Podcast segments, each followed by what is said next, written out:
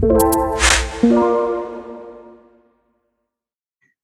hi, uh, my name's Sarah Harkness. I'm the CRO and co founder here at Cataldog Digital.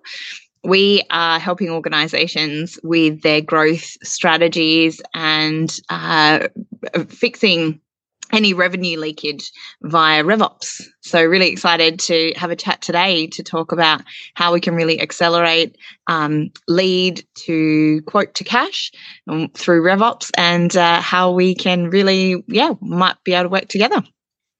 Sarah, welcome to the Growth Mentor podcast. It's the first uh, time we record from Sydney. So, thanks for taking the time. It's pretty late there. So, let's uh, cut to the chase. Could you share us share with us something that we don't know about revenue operations?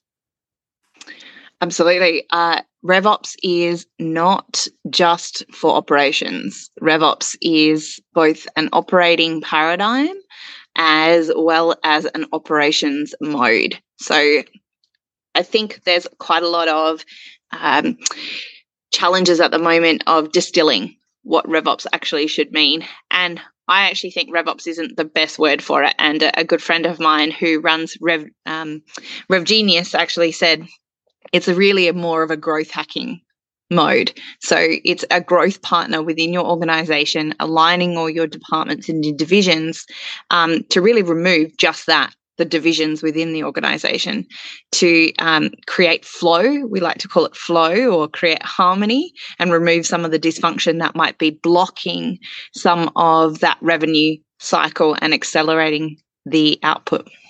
That's pretty new for me. So let's start uh, with the basics. What are mm-hmm. revenue operations like according to your experiences? Well, it's really the marriage between all departments uh, going in the same direction towards a revenue goal. Um, it's not just a revenue goal, it's also a customer goal. So every organization is in business to make money, whether you're even in nonprofit, you still need money in order to you know meet the cause that you're you're a, a nonprofit for. Um, having everybody aligned to that mission and that goal is the first step. Um, the second component of really what it means to have a RevOps operating paradigm is that you then have all of those um, different departments within the organization sales, marketing, customer service, product, finance, um, everyone really working together in harmony in some way and the systems and tools underpinning those processes uh, to help you reach those revenue goals. And for me, it's a new term so why why are revenue operations important nowadays? It's something new for me. well, it's corporate nirvana, is what I would say. so organizational nirvana would be um, really it, it, it's a without it you end up having silos within your organizations or you have pockets of of these elements so you might have a really fantastic marketing team and a really great sales team but sales and marketing don't talk to each other or uh, they have different KPIs, or marketing doesn't even have KPIs. They just spend all the money and say, here's all the leads, but the leads aren't getting converted. So at some point along this revenue process, you've got what we call revenue leakage. And we're really trying to look at how um, we can streamline these people processes and the technology to ensure that you minimize that revenue leakage and accelerate the revenue output. Amazing. So, given that you are active in this industry, what do mm-hmm. like successful revenue operations look like? So, h- how are they executed, or what's success for them? Uh, look, in any number of ways. You you actually often d- don't even realize that there's RevOps in your organization already. It's just you don't necessarily call it that yet. so if you, for example, um, take a look, a great example, um, Calendly, they've got 40 people just in their RevOps division within their organization. Starts with the CRO, and then they actually implemented a team, and it's their sole job to create uh, collaboration across all of these different departments and support the technology stack or the rev tech stack, if you will. That's what I would say the top of the bell curve. Most organizations are nowhere near that. They're miles from reaching that, uh, you know, like I said, nirvana, if you will. They're probably about stage one or two, where maybe sales and marketing do work together, but customer service is being left behind. Or their systems and tools are not talking to each other. So you've got a pocket or a silo of data that has to be manually provided or handed over. So you've got a distrust. We call that digital dysfunction. And that digital dysfunction is what's creating the revenue leakage in organizations at the moment. So you have been mentioning the interaction between among different teams. Would you elaborate mm. a little bit on like what teams or what like roles have to interact in order for uh, an organization to achieve like let's say more successful revenue operations? absolutely. I think I think first and foremost sales and marketing, but we've been saying that for years. Uh, now there's absolutely more of a push for customer service to get involved. And what I've really been seeing more of, and the trend can, continues to never cease to amaze me, that customer service is becoming more like marketing. Sales is becoming more like customer service, and marketing is becoming more like both. So, marketing is becoming more and more of that um, really critical piece of the puzzle to deliver on uh, we call them PQLs or MQLs. I think you need both. You need a pre qualified lead and a marketing qualified lead in your organization. That should then hand over to a sales qualified lead. And structuring your organization across these different departments to kind of have that seamless handover is half the battle. Um, but definitely sales, marketing, customer service at a minimum should be collaborating do, do they have to go uh, one step even like deeper? For example conversion rate optimization. This is something that mm-hmm. uh, changes the output of our web page our campaigns whatever. So even the specialists within those teams should be interacting with this structure that you explained is that right? 100% 100% and if you can if you have the funds and you have the resource um, and we we call them unicorns if you can actually find a revops practitioner um, then put them in your organization and get them to start bringing these or, p- different pieces together. Um, but that's the beginning of your uh, the, your CRO org within your organization. And ultimately, that's what you want. The CRO shouldn't just be in charge of sales and marketing. They should also have this RevOps org within the organization. It really is a function in the business. And it is a relatively new function because it kind of is a bit of everything. But if you can help arm the people within the RevOps function to collaborate better across the different departments, then you could turn someone that's in IT, for example, into a RevOps practitioner in your organization. Very, very, very clear. You, you gave me a pass to ask the following. I have been thinking about it like since the very first uh, uh, time I heard about RevOps when we started discussing about this episode. What's the difference like with sales operations? Like what because this mm. is something that might confuse people. And and you you mentioned the suites departments earlier. So would you elaborate on that? Well, mops and sops, it's all RevOps, baby. to be honest, it's just uh, I'm not even going to say it's not a wolf in sheep's clothing. It's just that what we haven't done a good job of is distilling down that RevOps is a growth partner within your organization. It is a growth partner and as well as an operational minded person who has um, at least some degree. It's not even just one person. It should really be a team. if in an ideal world, um, and size is going to depend. The size of your RevOps team is really going to depend on the size of your organization. Um, one of the customers that we worked with um, their RevOps team was about uh, uh, about five people supporting about a billion dollar revenue.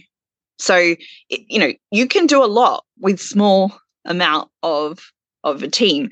Even one person that it becomes a cross functional RevOps mind within your organization can effectively make significant change. Pretty clear and understood. Like I, I have started admiring this uh, growth partner within uh, post revenue organizations.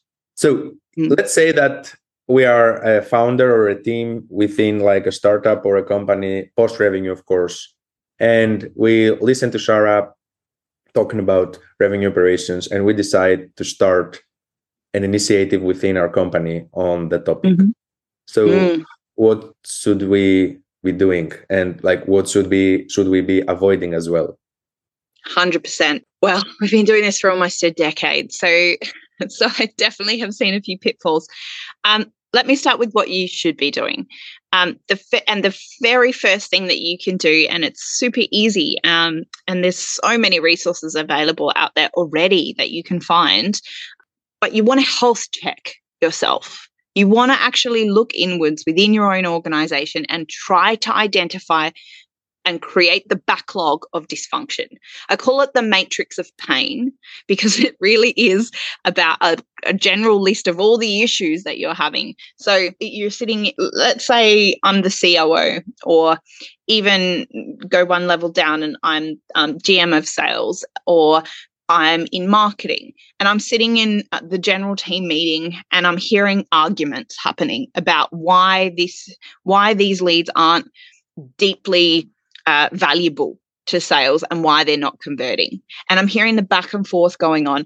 That's one of the things I would write down, put that on my backlog and say, right, well, there's a there's a reason for this. And that's because we haven't clearly defined what that handover process is or what that definition of a qualified lead is. And we haven't got consolidated worldview of that across my organization. That's a relatively easy thing to fix. But if your system then doesn't support that, and you've you're just handing over continuously MQLs that aren't even reflective of what an MQL definition is, you're going to be amplifying the dysfunction with technology.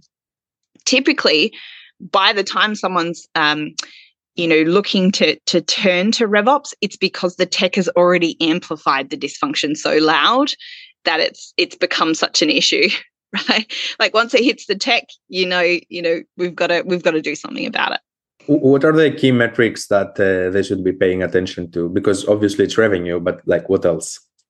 Oh God, yes. So PQL, like the pre-qualified lead, MQL to SQL to SAL. Then you get into quote to cash, and this is where there's a really interesting uh, you know additional acceleration that you've really got to think about. And this is where there's, there's amazing tools that can help accelerate that within your crm so on top of the crm stack you should be looking at you know your your cpq tools that can help to accelerate the contractual process. So as you're going through the opportunity stages this whole RevOps process doesn't end just as soon as you create an opportunity. Once that opportunity is in flight, it is then down to the salesperson and the customer to negotiate their way through that buying cycle.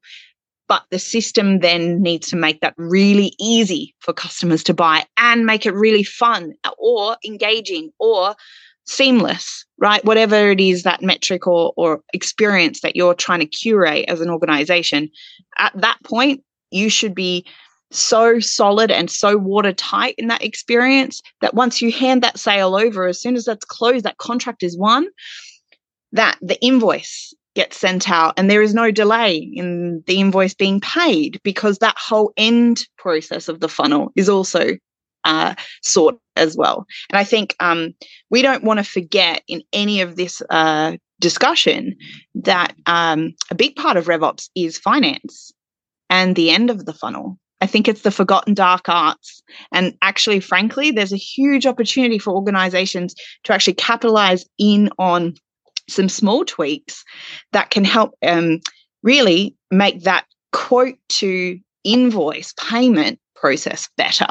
So, whether you start at the end of the funnel or the front of the funnel, you start to see what I mean when we talk about revenue leakage, right? There's so many points of the funnel where things could fall through the cracks this was another great pass from you to push me to ask about what's the role of technology in all this? Because you mentioned here and there some uh, uh, keywords that I, I think are highly related to technology. So any ideas around this topic? Look i certainly and you know in our organization we we partner with uh, pedigree rev tech uh, the tools that we have believe that we believe over the last 20 years of working in the industry to be the best tools to use to really accelerate your revenue for a particular size organization. Um, I certainly won't mention all the names on on this podcast, but ultimately, what you are able to do with the technology choices you have, it shouldn't be looking to the tech to solve the problem. The tech will not solve your problem. The tech will amplify your problem and the tech will annoy you and make you cranky. So, what we want to do is really get the most out of our investment in the tech. And we, and we don't just put in solutions for the sake of solutions. We put in tech based on understanding the implication of why we're putting that in in the first place and how that's going to affect the rest of the funnel process. If we do not do that, then we are at some point going to experience some frustration with the tech because it's not going to be meeting our objective if it's not seamlessly integrated throughout the whole process. What we what if we define uh, processes as per our priorities and then use tools and technology to help us execute or implement those steps? Amazing. Genius. Absolutely. That's exactly what we need to do. And the more we can do that and maintain that and hold ourselves accountable to that, the better. Right. So we want to maintain and hold uh, those workflows and update those. And again, this is that function of having a revenue operations team that can continuously go back and look at those workflows end to end and keep them up to date so that even from an onboarding perspective, you get faster onboarding in sales if sales can follow the funnel on paper. Great. I, I, I'm a big fan of tools, so now I feel a little more, a little better. Sarah, it was a pleasure having you this morning on the Growth Mentor podcast. And I hope that uh, you enjoyed it as much as I did, and people will learn as many new things as you shared with me. No worries. Thanks for having me.